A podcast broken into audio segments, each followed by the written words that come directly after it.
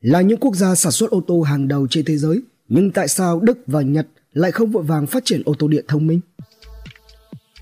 Có 3 lý do khiến cho hai cường quốc ô tô này buộc phải bỏ lỡ làn sóng phát triển xe điện của tương lai. Lý do thứ nhất là thời tiết ở Đức và Nhật Bản. Cả hai quốc gia này đều có mùa đông rất lạnh giá và khắc nghiệt. Không chỉ có vậy, chúng còn kéo dài khiến cho hầu hết thời gian trong năm ở cả hai quốc gia đều không quá ấm áp. Và xe điện với công nghệ pin như hiện nay sẽ có thời lượng sử dụng ngắn và rất tốn năng lượng để hoạt động vào mùa đông. Điều này khiến cho Đức và Nhật Bản không có thị trường địa phương và không có thị trường địa phương thì họ cũng không cần phải gấp rút nghĩ tới việc chế tạo chúng. Lý do thứ hai là kỷ nguyên thông minh của ô tô điện hiện đại phụ thuộc mạnh mẽ vào ngành công nghiệp Internet, thứ vô cùng mờ nhạt ở cả Nhật Bản và Đức.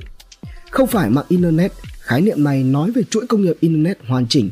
Mô hình hiện tại trên thế giới đang là cuộc tranh giành quyền bá chủ giữa Trung Quốc và Mỹ. Ô tô điện thông minh không giống như ngành sản xuất xe hơi truyền thống, nó phụ thuộc quá nhiều vào một loạt các công nghệ mới như pin, quản lý điện năng, AI.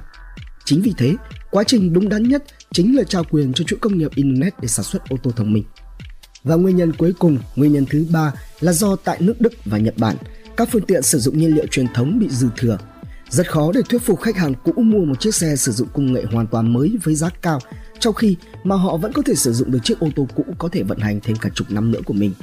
Ô tô điện cần một thị trường trẻ tiềm năng sẵn sàng với những thử thách mới. Tổng hợp các lý do này thì theo các vị chuyên gia, hiện nay chỉ có Trung Quốc và Mỹ là có cơ hội cạnh tranh cho tương lai của ô tô điện thông minh. Tham khảo Sina, Bảo Nam theo pháp luật và bạn đọc GK, Độc đáo TV tổng hợp và đưa tin.